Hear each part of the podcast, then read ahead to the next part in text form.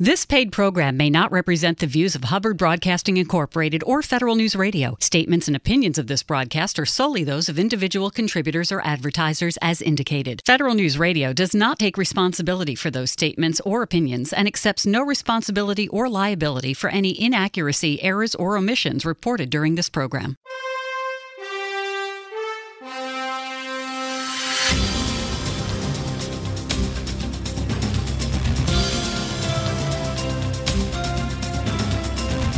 Welcome to the Business of Government Hour, a conversation about management with a government executive who is changing the way government does business. The Business of Government Hour is produced by the IBM Center for the Business of Government, which was created in 1998 to encourage discussion and research into new approaches to improving government effectiveness. You can find out more about the center by visiting us on the web at businessofgovernment.org. And now, the Business of Government Hour. Welcome to the Business of Government Hour, a conversation with authors, a special series focusing on leading through uncertain times. I'm Michael Keegan, your host. Today we learn what it means to create the future. I've dedicated a series of shows exploring the qualities, tools, tactics, and mindset leaders from all sectors may need to navigate unsettling times and transform order out of chaos. The authors and thinkers presented in this series offer insights and advice applicable to all sectors, but most importantly, the public sector. What are the seven traps of path dependency? How do old ways of doing things keep us from finding new opportunities? And how can we use disruption as an opportunity to innovate? I'll explore these questions and so much more with Jeremy Gutsche, author of Create the Future Tactics for Disruptive Thinking. Jeremy, welcome to the show. It's great to have you. All right. Well, thank you very much. Jeremy, the average lifespan of a large company has fallen from 75 years in the 50s to 15 years today you know, if I look at the list of the Fortune 500 companies from the year 2000, uh, more than 52% are now gone or displaced.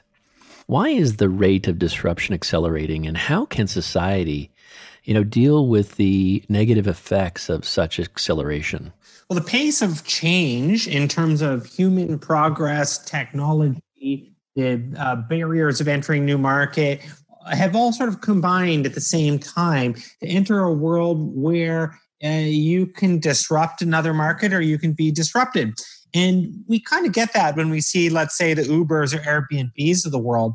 But if you rewind a little bit, if you imagine life in the 80s or 90s or what it would have been like for our parents growing up, people used to use the word blue chip and imagine working at a blue chip company which meant stability. And in the you know 60s 70s 80s life was more predictable. You knew what the world looked like this year 5 years from now and 10 years from now. You knew who the top 5 media companies would be the top 5 in one industry or another. But now of course that's changed and our world is globalized. The internet's connected us. Information has become more accessible and you put it all together and companies aren't hanging on. So, yeah, the lifespan of a Fortune 500 has dramatically fallen. And that's interesting because, on one hand, it presents a bit of a threat. But on the other hand, it also presents opportunity. And the simple notion and the simple takeaway is that the rules of the game have changed. And now it's more important to better understand the rules of chaos and rapid change and uh, that's something I study, but I know it's not something that's really studied in schools. So I hope with Create the Future that these lessons about chaos can be very insightful for people as they think about how to navigate the roads ahead. That's great. So, you know, um, our reading habits have changed entirely in the past decade, and you, you point that out in your book. And, and driven by media clutter and shrinking attention spans, uh, our world has become sort of headline obsessed and clickbait. How does your book respond to this change? And are there multiple ways to learn uh, the content in your book? Yeah, when I created uh, Create the Future, it actually stems from a book I wrote in 2008 called Exploiting Chaos. And uh, I'd written Exploiting Chaos right before the world became chaotic. And that was my big career break. I was in the right place at the right time. And I'd made this book that was half imagery with the bold headings and the takeaways and the tactics uh, that were all about chaos. And uh, I've written another, you know, another book in the meantime, um, five years ago. But what I really was thinking about after 12 years of working in chaos is I wanted to bring that first book back. And it was my favorite in one sense because it was so visual and full of all the charts and graphs and statistics and frameworks. And I really wanted to bring that back. And when I think about how we approach knowledge these days, I think that most business books usually deep dive one topic. And if it was innovation or disruption, you'd read a whole book convincing you that now is the time for disruption or innovation. But I think we're past that. I think we already get it. And we're looking for the tools and tactics. How do you do it? Give me examples. And so I wanted to make a book that was just full of hundreds of different tactics and examples, still with compelling, fun stories, but really focused at the end of each story on hey, here's the takeaway. Here's the five things you can do. Here's two different workshops people do in this scenario.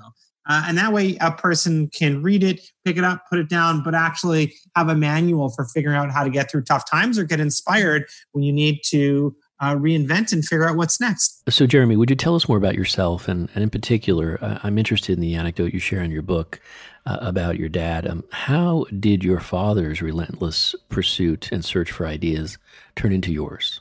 Well, you know, I, I was always a, an entrepreneur at heart as a kid, and it stems from my dad.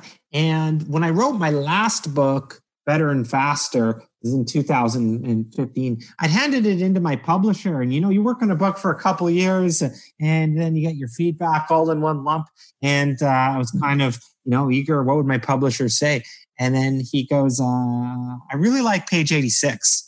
Wait, what does that mean? You only what you did you only like page 86? And he goes, No, I had to read until 86 to hear the story of your dad, which you'd written in a page. And I realized, oh my God, this explains everything about Jeremy, everything about the business he created. Uh, you know, and I just don't know why that wasn't in the beginning. And so I flew back and I interviewed my dad. And uh, and asked him all the questions I hadn't asked when I was a kid. He was a, has a wild entrepreneurial story. Seven days after my interview, he had a heart attack and he died. And uh, that's devastating, obviously.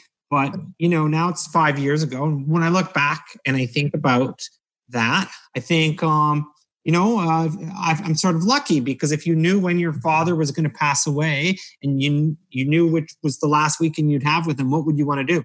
Probably interview him that's what I got to do. So now I look back, I feel pretty pretty fortunate about it. But yeah, do you want to hear a story or two from my dad? I mean, the easiest one that kind of explains what what sort of led to me was he was a little a little guy in a, a poor immigrant family, and they didn't have much. They lived in a one bedroom shoebox of a house that they he shared with his brothers and his mom and his dad. And they didn't have much, but they always ate well because my grandma, his mom, was a professional cook. And one day she's taking grocery store, and there it is the Kraft Philadelphia cream cheese. It looks so good. It's here, she's over there. Cream cheese is here, she's over there. And finally, when she's not looking, he unravels it, smushes it in his face. And he's like eight years old.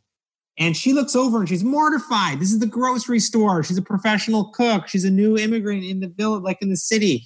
So she marches over, grabs him by the neck, probably doesn't even know what she's going to say, but she brings him to the storekeeper and then just goes, I caught this kid stealing. Isn't that your kid? but they sentenced him to a, a, month of sweeping the floors after school. And the little guy was only eight, but he couldn't help but realize that at the end of each, each week, it was really weird that the grocery store would throw away scrap food, food that was not really scrap food, but maybe it was uh, not good looking enough to have on the shelf, but good enough to eat, especially you know, his perspective being a poor kid, poor neighborhood. So he was only eight, but he struck up his first deal and he agreed to sweep the floors forever in exchange for the leftover food. And uh, he would then cart that around in his neighborhood, selling it at deep discounts to the delight of his poor neighbors. And pretty soon he was the first kid on the block with a leather jacket and a BB gun. but um, it also really sparked something in him. And then he had this career which is a much longer story. I won't get into it, but he had a career of always looking for the overlooked opportunities and this idea that there's opportunity in people, places, things that others discard or, or overlook. And uh, in, in my case, hearing his story meant I wanted to be an entrepreneur so bad. But how do you figure out what you should do? And I had this upbringing where to encourage my entrepreneurial thinking, what he would do, which is a neat lesson for parents everywhere, is he would get every magazine and we would flip them open to the sections with new inventions. And the magazines could be about cars, trucks, fashion, tech. It didn't matter. We would flip the sections to the sections with new inventions, and he'd say, What do you think about that idea? What about that idea? Can we make it? What parts do we need to buy? How much will this cost? What would the reader of this magazine think? And I then had this upbringing where I looked at thousands of ideas and I made hundreds of little prototypes. And I really wanted to be an entrepreneur. But I think the problem with that approach is it also overwhelmed me because then, I don't know, how do you pick? And so I, mm-hmm. I ended up really wanting to be an entrepreneur, but how do you pick? And so in university, I tried doing entrepreneurial things, but how do you pick? And I picked the job that opened up my options and eventually became an innovation guy just because I wanted to find my own business. Fast forward a decade, and I was still looking for that business, couldn't figure out what it was. I was running innovation for a bank. I grew them a billion dollar business, which sounds good, but not to the 10 year old kid in me that really wanted a business idea. Um, so back in 2005, I coded up a website called Trend Hunter, and it was before YouTube, before Facebook. So I had to teach myself to code, but I kind of made a digital version of that magazine, a place where people from around the world could share business ideas. And, and truthfully, I thought maybe a trend hunter in Europe or a trend hunter in South America might submit a little idea that would inspire me that I, I could bring to America or Canada. But what I didn't expect is there'd be so many people, you know, lost searching for ideas, sharing ideas with the, each other around the world. And so our traffic went from thousands to millions to billions of views. And, and now, you know, fast forward today, and my little accidental search for an idea has turned into the largest trend platform. Yeah, we inspire millions and millions of people who are looking for their idea. We learn a lot from it, and, and we've had a chance to work with about 700 brands now uh, in their quest to figure out ideas. So that's that's a longer story, but it's what led to all of the insights in the book, and, and really just this idea that maybe you're looking for your idea too, but it's so overwhelming. So how do you filter through the noise and realize there might be a better path for you? And so what I really wanted to share and create the future would be the tactics for finding that better path that, that we've learned from having so much experience now. So, Jeremy, I found it very interesting some of the anecdotes you share, and some, and and really how the past really is defining even today's space exploration, and in particular, the connection between Roman war chariots and our pursuit of outer space exploration. You know, why are we more dependent on our past decisions than some would like to admit? Yeah, well, okay. So um, the width of the solid rocket boosters for NASA is the width of two horses' butts. The solid rocket boosters are the width of two horses' butts. It doesn't make sense, but to figure it out, you'd have to go back to the Roman war chariot days. You'd realize the war chariots tore up the highways in Europe, creating ruts. If you pulled your wagon into those ruts, you'd break a wheel. So pretty soon, all the wagon wheels were the width of the two horse Roman war chariot. Wagon wheels led to carts pulled by horses in mines, which led to European train tracks, which led to American train tracks, which led to NASA deciding that when they needed to ship the solid rocket boosters on a train from Utah to Florida, that they needed to have them be the width of effectively two horse butts. It's really weird, but it's true. So, yes, more dependent on past decisions. And everyone wants innovation to happen, but realistically, we tend to repeat past decisions. And so the reasons become complex. And in Create the Future, I go through seven of the different factors of path dependency. And path dependency is actually a concept from uh, social psychology in like the 50s and 60s, but I kind of apply it to innovation in these periods of change to walk you through how your neuropsychology, the traps of your success, the ease of not making a change happen, all these things start to add up and they compound on us to just repeat whatever whatever decision we made in the past. And you know, it's interesting in a COVID 19 and post COVID 19 world because this sort of change and crisis is scary, obviously, but it also creates an urgency and it kind of breaks us from some of that path dependency and it kind of opens up the chance for you to chart your territory and find some new paths. So that's what I study. And I, I think it's really interesting to just imagine and internalize that there's more paths in life there out there for you and we just get too caught in our ways of repeating the decisions that keep us on the path we're on. So jeremy what is an innovation accelerator? And more interestingly how can one find an overlooked opportunity Well, there uh, there's so many great ideas all around you, and the issue would be that it's easy to dismiss the ideas that are awkward or different. In fact, you know, even something like Apple came out with their iPod, and I, I collected all the quotes that came from like Steve Ballmer, the billionaire from Microsoft, and uh, the billionaire founder of Palm, billionaire founders of BlackBerry, the CTO of Motorola, the CTO of Nokia. And it's just remarkable to see that even though that device looked interesting to us at the time, to see the market leaders and the way they dismiss a new idea is very fascinating to me. And so I've done the same analysis, even interviewing the people who you know invented the digital camera from Kodak, all this stuff. And what you'll find is if you actually start interviewing and diving really deep in all these case studies, is that for the market leader, new ideas seem awkward. And it's not mm-hmm. that the people at Nokia or blackberry or palm. It's not like the, the, you know they were aloof and that they didn't understand the market it's that they'd already tried similar things. They knew the constraints. When they saw the iphone they thought oh we at palm we already have a way for you to map all of your you know calendar. Oh this doesn't have that. And in the blackberry they thought oh they don't have a contract that would let people transmit so much data. And there's just an easy way to dismiss new ideas. They look awkward. We tried something like it, so we dismiss it. Meanwhile, when you're not the market leader and you look at a market from the outside, wow, look how cool the iPhone works. This is going to change the world. So, part of accelerating innovation within your own world is to assume potential of these awkward little ideas to recognize the blinding power of your own expertise and how in your industry you will mm-hmm. underestimate new technologies and kind of overestimate your own ability to, to react. What are the seven obstacles to innovation? We'll explore this question and so much more when the special edition of the Business of Government Hour returns.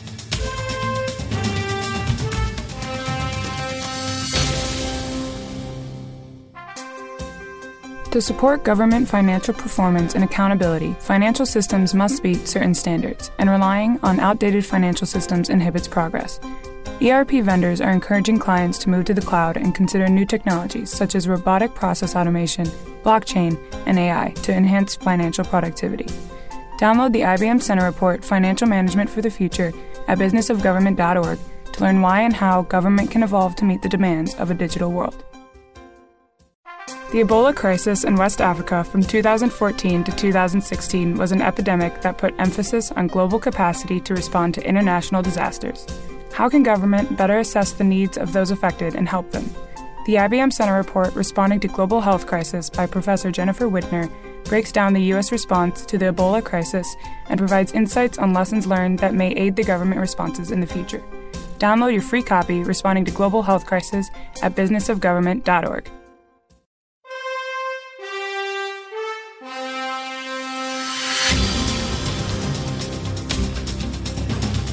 Welcome back to the Business of Government Hour, a special series focusing on leading through uncertain times. I'm Michael Keegan, your host, and my guest today is Jeremy Gutsche, author of Create the Future Tactics for Disruptive Thinking. Jeremy, in your book, you identify seven traps to innovation or path dependency. Could you tell us more about them?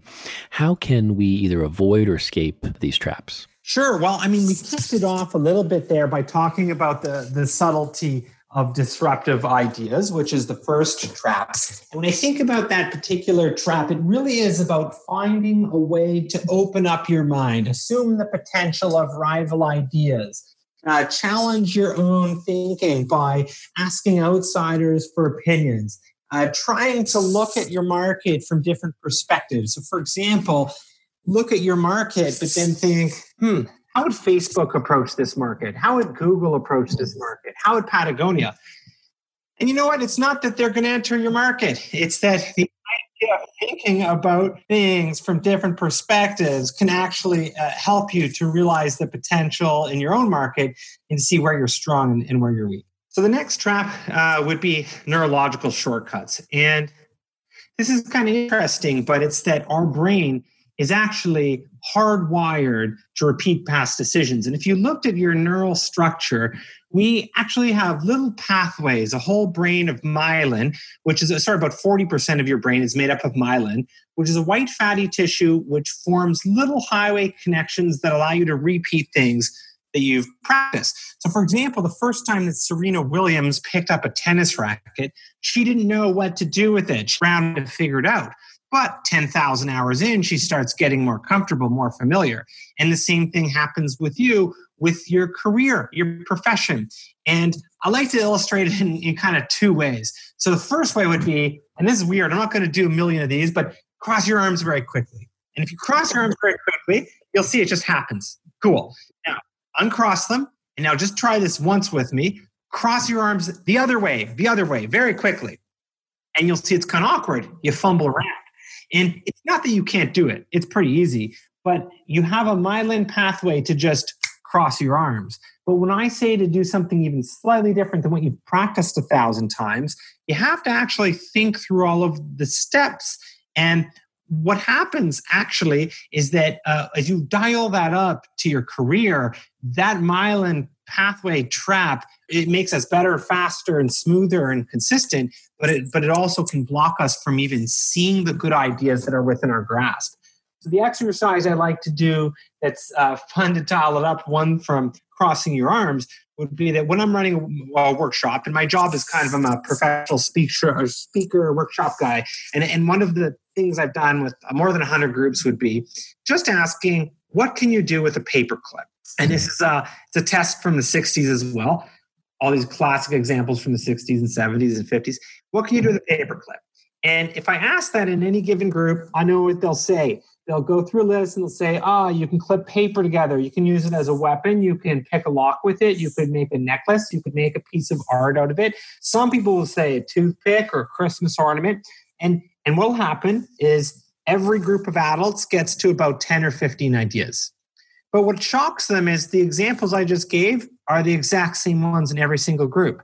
And so I put that up on a slide, and it's very li- unlikely that anyone in the room will say something different than the 10 or 15 that I, I could have just given you.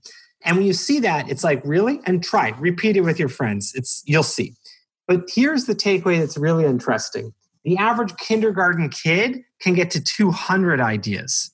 And I, I put up a little video on my niece. I get her to do it, and it's amazing. It blows you away.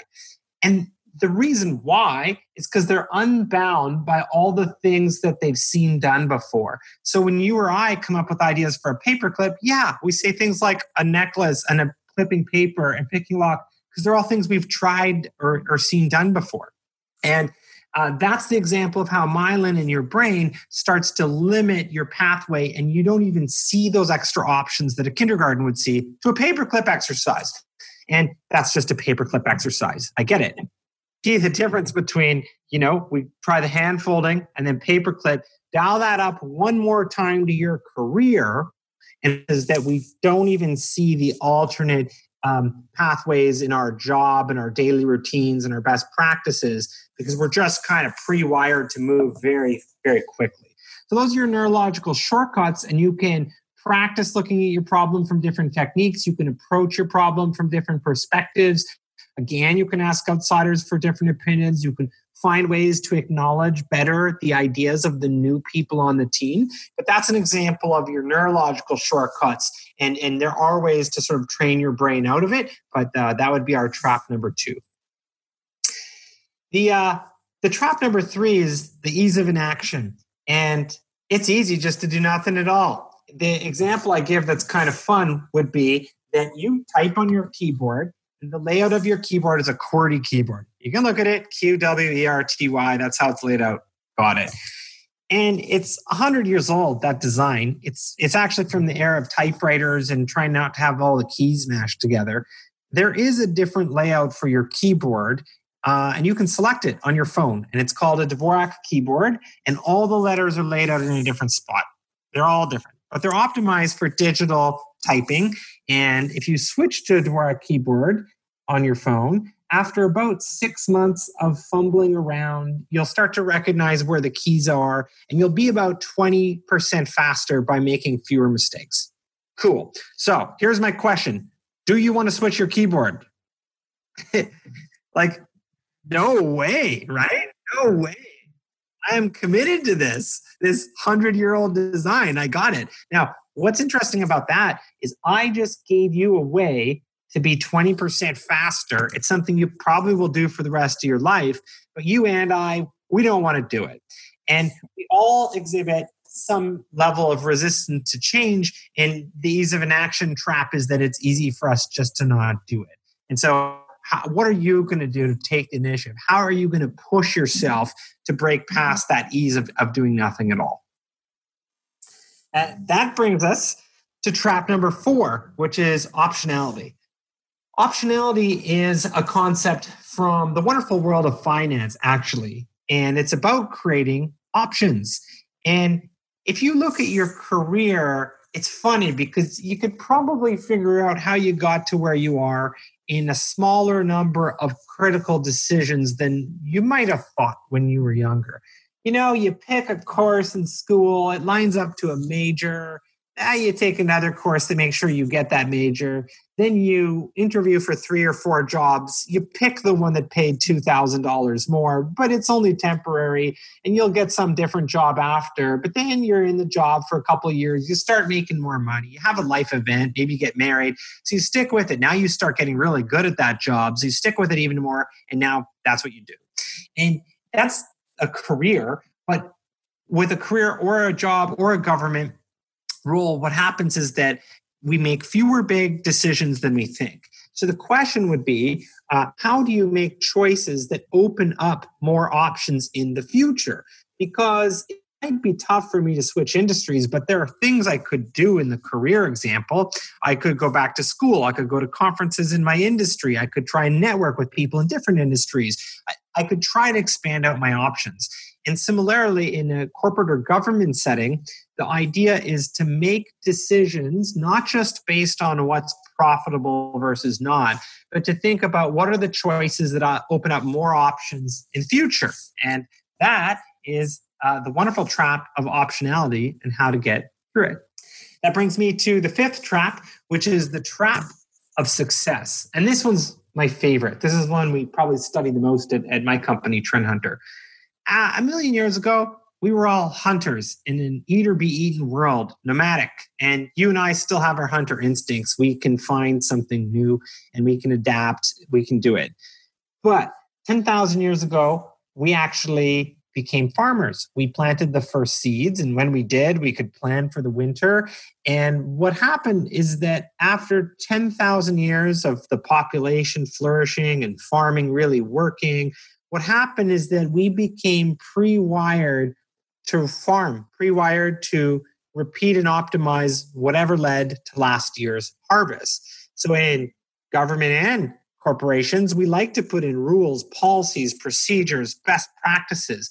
And all of these things are wonderful for preserving the status quo, but you know, kicking back to the beginning of our conversation, in an era of rapid change, those farming tendencies hold us back. So the question would be how do you break free? And actually, if you really want to dive into that, either in Create the Future or at trendhunter.com, we've got an innovation assessment and it's free, but, but you can figure out what are the traps specifically that hold you back uh, versus the hunter instincts you're best at. And in aggregate, the three top hunter instincts would be to find ways to be curious, to be insatiable, and to be more willing to destroy how things have been in the past as difficult as that might might actually sound.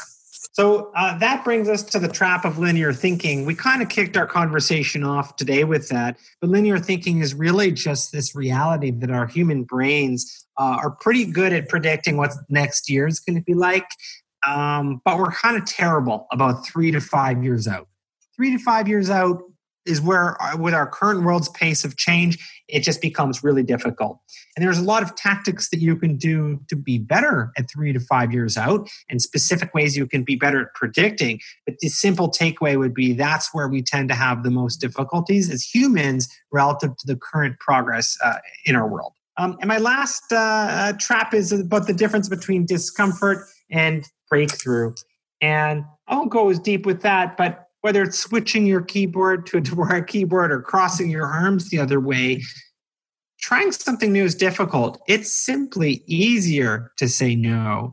So, recognizing that you have so much potential within your grasp, recognizing that our world is evolving at a much wilder pace, uh, now is the time to start taking those steps to brush up on your skills of adapting, your skills of chaos, and really learning some of those tactics and, and rules about uh, chaos and adapting so you can thrive in what you know for certain will be the more chaotic times ahead. Jeremy, how can we recognize our blind spots and and what is expansive thinking? Well, yeah, I think that what's interesting is to know that all of those traps we talk about force you, especially within your own career, to funnel and narrow your thinking to what you've done before. So, the art of uh, the science of getting outside of the, the linear traps and, and, and where you're at really require you to look at your problem from different perspectives.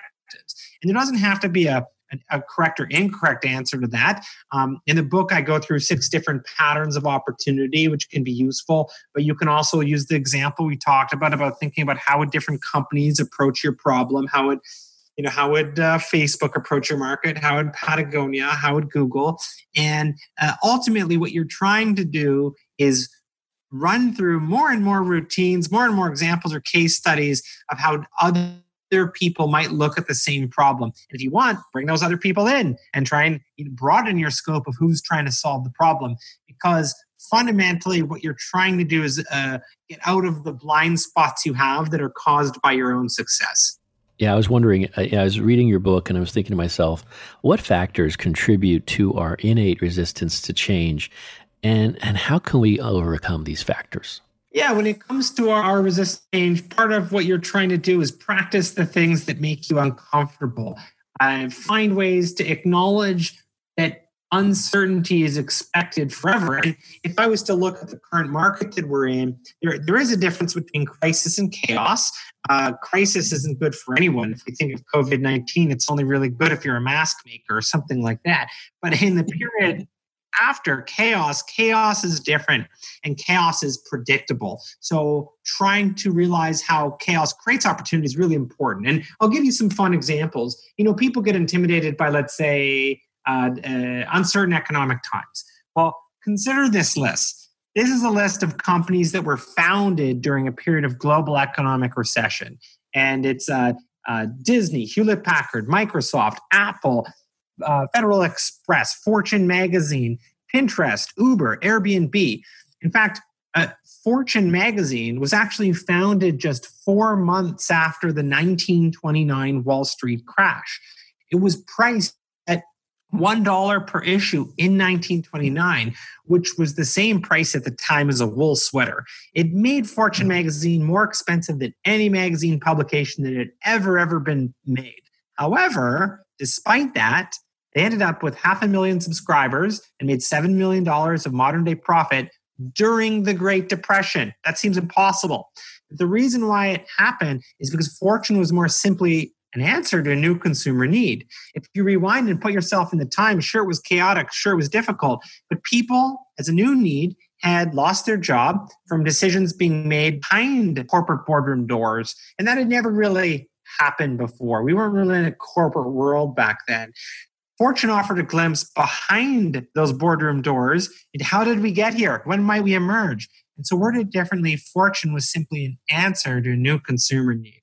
So, these times of chaos, new consumer needs evolve, and uh, accepting that, understanding that, thinking of examples like that Fortune magazine can motivate you to be very focused on your consumer or your constituent, trying to understand how needs are evolving so you know we have disruption we have change but sometimes you need to create a certain uh, sense of urgency. So i was wondering jeremy how can we do that? How do we create a certain sense of urgency? And more importantly how do simulations create urgency and alignment? Yeah, so in this in this COVID world with vaccines, what's uh, actually happened now is there's billions of dollars being invested all around the world. Every pharmaceutical is chasing it, and there's dozens of treatments, dozens of vaccines that are all in different stages of clinical testing. We're also, as governments, taking different risks than we did before, changing the normal timelines, recognizing the extreme uh, payoff, I guess, versus catastrophic downfall of not having an answer sooner. And that's an interesting example of how crisis does create urgency and does put us in these opportunities for faster simulation and, and for actually trying to work through things. And consistently throughout time, whenever you have something that is a difficulty, that is an upside, is that you can actually motivate people, align people, and move faster. And and and you know, uh, I can talk about what some of the upside will be of a post-COVID world. It's it's difficult to be in now, but it's food for thought. Uh, you know, if I look at uh, one little interesting note, consider these examples. Uh, Leonardo da Vinci, Michelangelo's Sistine Chapel, the invention of bookkeeping, the invention of the Gutenberg press, uh, and go on and on and on. What makes those examples interestingly similar is that they all come from the Renaissance period, and the Renaissance period emerged from the bubonic plague. The bubonic plague uh, was a little bit worse than COVID 19. In the bubonic plague, a third of the world was wiped out 250 million people. It was unbelievable, the scale. But um, it caused social structures which were very, uh, very structured and, and sort of regal and aristocratic and all, all this stuff. It caused those to collapse. It created a middle class. It created an urgency to actually uh, uh, change and, and live your life to its fullest. And what happened was one of the greatest periods of all time in science, technology, art, design. And, and so um, we're not in that exact same scale, but you know, in some sense, we feel it. We're, we're working from home. We're going through something difficult. We're really um, you know, we're really being stretched more than many of us in our lives. And the upside of this, once we break through, is that people will have a new sense of, of urgency and excitement. Now, as a person who studies chaos, what I will tell you is we will emerge differently. And uh, I know post 2008, we had done a lot of research, and a couple of the things we noticed in, in 2008 wasn't as intense as this, examples of what what changes uh, would be something um, we umbrellaed under the term potentialism. So after you emerge, you relive your life to its full potential, and that can mean you want to take up the hobby and business and craft that you thought about but have always put off. When you finally feel ready to travel, guess what? You go for that more extreme adventure than you were going to because you want to live to the fullest when you think about the call time you had with your family, guess what? We're going to be keeping our Sunday dinners and the board games we do after dinner or whatever it might be. So, so what's interesting is right now, this experience will cause consumer and constituent needs to change by the minute. And once we emerge, uh, it will be quite different. How can we create the future now? We'll explore this question and so much more when the special edition of the Business of Government Hour returns.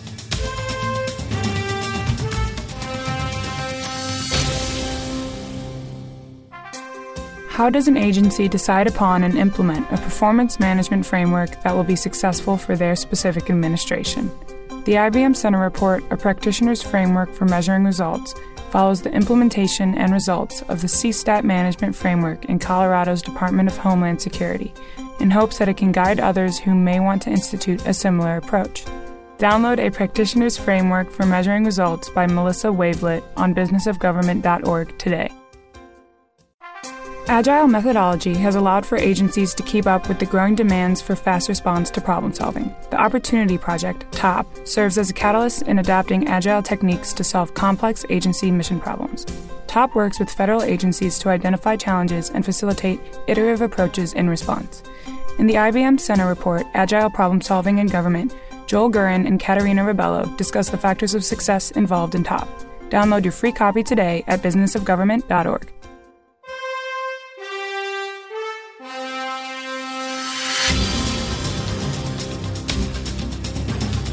Welcome back to the Business of Government Hour, a special series focusing on leading through uncertain times.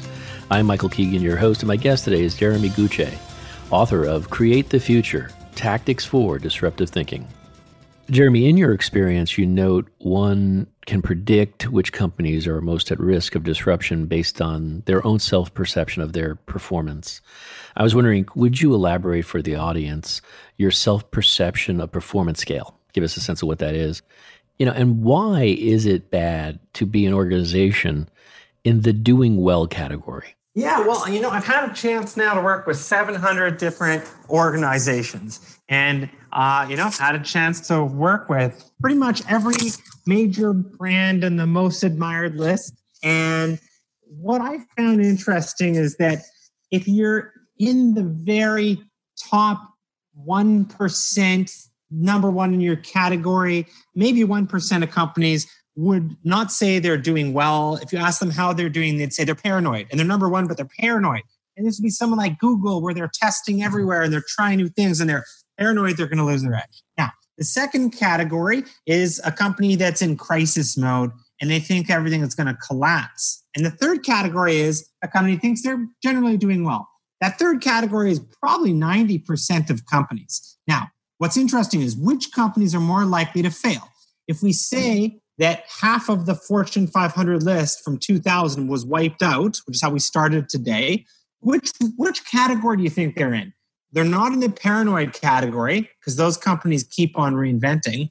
Um, the, but they're actually also not in the one that's in crisis. In the crisis category, companies try all sorts of things. Case study would be Domino's Pizza. I started working with Domino's, I think, in about 2009 or 10. But at the time, their stock price was down 90%. 90%. Wow. There were people didn't think they were going to make pizza anymore but they started wanting to test everything. I think at Trend Hunter, we did 140 projects with them. And it was amazing that they wanted to do everything. And sure enough, they were the first ones to let you order your pizza online. And they had pizza drones. Then they had gigantic pizzas, too big to be delivered. Then they had uh, an app, and you press the button on the app, and a pizza comes. It doesn't ask you for any options, it's the optionless delivery mode. And then they made pizza with an emoji. Now, imagine pizza with an emoji. You text an emoji, or tweet it to Domino's Pizza and they send you a pizza. That doesn't make sense. Imagine being in a marketing meeting a decade ago and saying, I think people should be able to have no options and order a pizza to their house with nothing but an emoji. You'd be laughed out of the room. But because was down 90%, they were paranoid. They had to try it. And so they did. And they just tried everything. And today, Domino's stock price is up 10,000% they actually have outpaced Apple in their growth over the same time period. And it's happened because they're paranoid. And because they're paranoid, they tried everything. And the same sort of examples could be told about many organizations who have reinvented. So now we've talked about the paranoid companies at the top, the paranoid at the bottom where they're worried that they're in crisis. So now we get to the group in the middle that thinks they're doing well. well guess what? That's the type of company that can be disrupted because when you think you're doing well, you close your mind to the different options. You can't imagine something different would happen. So you sit there as Nokia or Palm or Blackberry, just assuming your dominance of the market will continue forever and dismissing all of the rivals. So it's, it's actually quite dangerous to assume that you're doing well.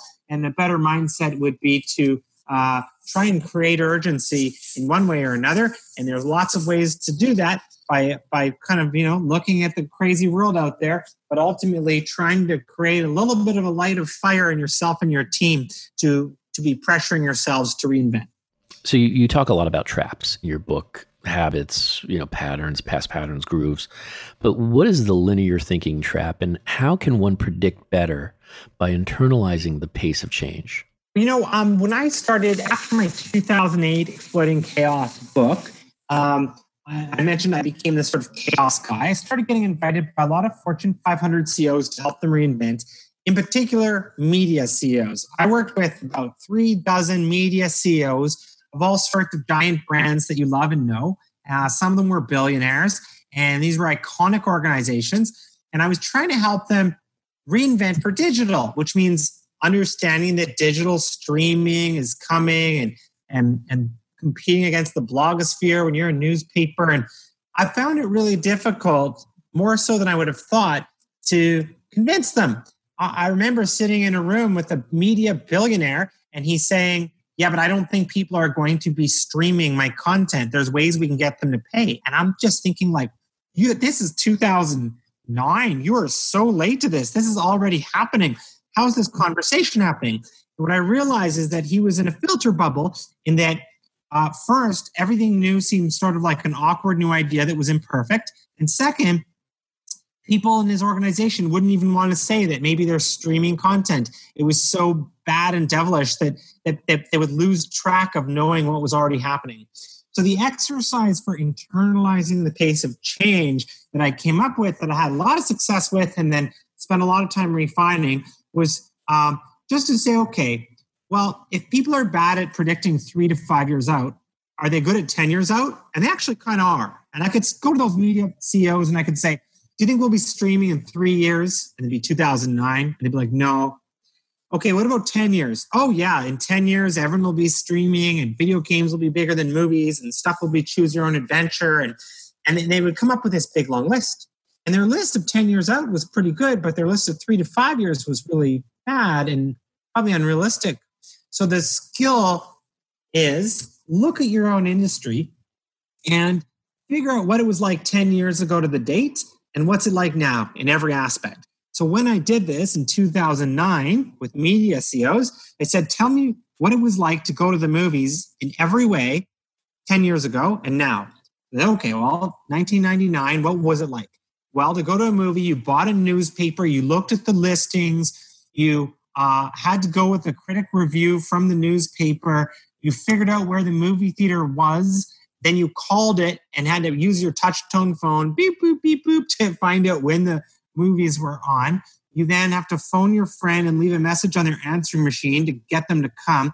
You don't phone multiple friends because it's too complicated. You use a paper map to find the theater if it's a new one. You show up to line up in front of a human to buy your movie theater ticket, and oh my gosh, it's sold out. So now you got to do something different. All of that was changed between 2009 and 1999, a 10 year period. And when I got those executives to do that exercise and just stare at how much had changed in 10 years, then they looked at their list of the super future. And guess what? I don't think that stuff's 10 years out anymore. I guess it is three to five years out. So the takeaway that's really interesting, it's a powerful workshop, but you sit down and one, brainstorm your super future. Two, list out everything that happened to your market or your constituents 10 years ago and then compare that in detail to today. And when you look at that pace of change, that's an example of a tool or technique that we would use to try and help somebody be much more precise about where the world's headed in the next three to five years. So, Jeremy, in your book, you mentioned the super future. And this super future is created by you know standout megatrends and there are certain factors that will have the greatest impact in shaping the world. Uh, perhaps you can identify those and explain those factors for us. Well, one of the factors would be, uh, you know, artificial intelligence, and people see the word AI, and often they almost gloss past it because it sounds too techy. But AI has already been the thing that's been customizing your Google search results, simplifying your Tinder swipes, and and sort of integrated in in much of your you know your, your life. We only call things AI when they're new like the, the increases of technology and how much that's accelerating. That's one factor. The next factor would be hybridization and the simple reality that the lines that separate industries are blurring. You know, Amazon was a bookstore, but then they started to become a web host. And then they decided to buy Whole Foods and become a grocery store. What? Nobody expected that, but it's because they can become a grocery store. And in all sorts of industries, people are entering new markets uh, in ways that just wasn't possible before. And hungry competitors are looking at your market, even though you never thought that that company would enter your market. Similarly, though, you can enter different markets in a way you just couldn't 20 years ago. And uh, so that's that's AI hybridization, and then the third mega trend uh, uh, we track dozens of mega trends trend TrendHunter. But the third mega trend that would be my favorite for the super future is one that I call instant entrepreneurship. And instant entrepreneurship is the idea that today, more than ever before, if you wanted to, you could kind of instantly become an entrepreneur. If my little niece, who's nine, decided that she wanted to make a company selling little plastic dinosaur figurines, that's impossible 20 years ago. But today, yeah, she could do it. She could go online to Thingiverse and get a 3D printed model from her imagination by someone out there that would create the model of her dinosaur. She could go to uh, 99 Designs and get designers around the world competing on her logo. She could go to Wix and for free make a beautiful website much more easily than when I coded up Trend Hunter long ago. She could then go to Kickstarter and sell her little dinosaurs before she has a business. Now, that's a 10 year old kid. And that's one, you know, she lives here. Uh, but she could be in South America or South Korea and have the same opportunity and be competing against you. So that's the little scale. But as you dial that up with companies, it's it's similar as well. So you could more easily than before instantly become an entrepreneur or, or an entrepreneur, meaning an entrepreneur within a large organization. And I think those three factors combined instant entrepreneurship, hybridization, and AI to make a world that will continue to accelerate faster and faster than the pace we're used to today. Our ability to use artificial intelligence AI starts to become more extraordinary when we start to combine AI with six other factors. Uh, what are those other factors, and how do they create what you call the AI mechanized future? Right. So AI itself is just the simplicity of saying technology and computing power continues to get faster. But um, I, have got several keynotes online that you can find if you search for my name on, on YouTube uh, about the super future. And what I find interesting is if you combine the acceleration of AI with robots, human interface, which is things like mind reading, which is actually possible now with devices and how we interact with voice and all the other ways we interact with our devices. With thought control and the fact you can actually control video games, wheelchairs, prosthetic arms with that capacity of mind reading, bioenhancement, uh, which is ways we're enhancing the human body, 3D printing, uh, and sustainability, those six factors, if you combine them, it, leads to a very different accelerated world. And I'll, I'll kind of end off on sustainability because you might wonder why does a guy like me talk about AI in the super future? Why am I mentioning sustainability in my AI mechanized future? Well, because of this acceleration, we've also entered a really weird space. You know, if you think of having a mattress delivered to your home, well, uh, a while ago, some people realized it was weird to go to the mattress store and talk to a salesperson. I don't know. I don't, I don't want to talk to a salesperson and tell them how I like to sleep. I don't know. So some people came up with an idea for mattress delivery. Who was it? Was it Casper? Mm, no, actually, it sounds like it is. But it was Saatva and Tuft and Needle and then Leesa and then Casper four or five years later. But we know Casper because now when new ideas happen, so many venture capitalists chase it that Casper started with $300 million of venture capital. Wow. And all of a sudden, a few years later, fast forward to today, and there's 164 mattress delivery companies direct to your door. Wow. So then Casper looks at it and they're like, oh, we need to differentiate. So what did they do? They announced they're opening 350 stores, bringing us right back to where we started originally.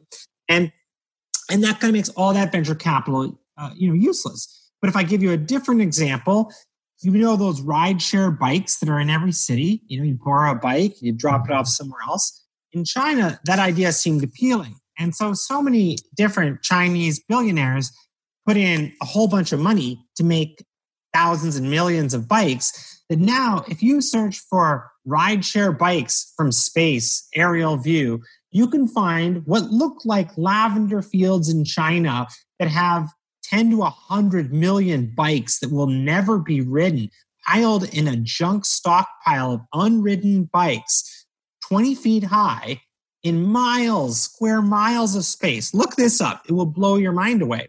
But it's because so many entrepreneurs with so much venture capital could so quickly get into the market that pretty soon there's like, I don't know, I'll call it 100 million rideshare bikes that will never be ridden. Maybe it's 10 million, look at it from space. Either way, it'll break your heart. And what I think is interesting is in our accelerating world, we also then need to be cautious of how so quickly we can abandon our world itself, our earth, our planet. And I think sustainability will become increasingly important, one, in an accelerating world, and two, in a post COVID world. I think when Gen Z looks at us, the people they think are ruining the planet, and they start inheriting control, they're going to internalize that, you know, COVID taught us we're just tiny little people on a giant Mother Earth planet that can absolutely take control of us and it's going to make us internalize how important it is to look out for for our environment. So, um, yeah, that's a little bit about some of the concepts I've had in Create the Future, uh, which is sort of my double sided book. And uh, I hope you like some of them. And, and if you want more, it's a book full of tactics and frameworks to hopefully help you create the future that is right for you. Jeremy, very interesting conversation, and I appreciate all the insights you've provided on creating the future, a disruptive uh, tactics for disruptive thinking. But I was wondering, how is all of what we talked about today applicable to the business of government and to the public sector in general? Yeah, we've had a good chance to work with uh, a decent percentage of government clients. So I've worked in different aspects of the US government, the Canadian government, the government of Dubai. And what I find is that uh, what's interesting about government is that all the same traps persist, those same traps of path dependency, with an added layer of the fact that we need to tote party lines. We need to think of the next election. We need to try and defend our territory. And then what that starts to do is create paths that are even more ingrained, causing the repercussions of those paths to be even more uh, damaging. So the same traps exist, but often on a more magnified scale. So as the world around us moves even faster, it's pretty important to understand how those traps really, really work uh, in order to better make sure that government doesn't get far outpaced by the corporate world and by people. And certainly in, in this stretch of COVID, I think another upside, dare I say it, is that this tragedy and crisis has forced government, almost every sector, to move so much faster to adapt and address the need, to quickly reposition. And suddenly people are recognizing how important government is because here government is bailing us out, helping us through, taking care and looking after our loved ones who get sick. And so I think COVID 19 has been an opportunity for government to step up, for government to accelerate, for government to challenge some of the things that hold us back, whether it's the normal pace of an FDA approval for a drug or you know or otherwise. And so uh, I hope we can use this opportunity and experience to continue challenging some of the rules and, finding ways to, to help government move faster in an ever-changing world. Well, Jeremy, thanks thanks very much. I, I want to thank you for your time. I want to thank you for your book, Creating the Future: Tactics for Disruptive Thinking. How can people get a copy of your book? Well, Create the Future Tactics for Disruptive Thinking is available on Amazon or uh, you know bookstores everywhere. And if you're looking for me, you can go to trendhunter.com where you can find dozens of my different keynote videos there or on YouTube. You can also find links to the book and all of our information, our free webinars, and, and more resources. But the book itself is a 360 page tactical guidebook. So that's my life work in one place. But otherwise, you can visit me at Trend Hunter if you want to see more of what we're up to on a day to day basis. Well, thanks again, Jeremy. All right. Well, thank you very much. And uh, to all of you, good luck in your quest to create the future. This has been the Business of Government Hour a Conversation with Authors, a special series focusing on leading through uncertain times with Jeremy Gutsche, author of Create the Future Tactics for Disruptive Thinking. Be sure to join us next week for another informative, insightful, and in depth conversation on improving government leadership and its effectiveness. Until then, subscribe, download, and listen to the entire interview at Podcast One, iTunes, or on your favorite podcast app. And as always, at businessofgovernment.org. For the Business of Government Hour, I'm Michael Keegan, and thanks for joining us. This has been the Business of Government Hour. Be sure to visit us on the web at businessofgovernment.org. There you can learn more about our programs and get a transcript of today's conversation. Until next week, it's businessofgovernment.org.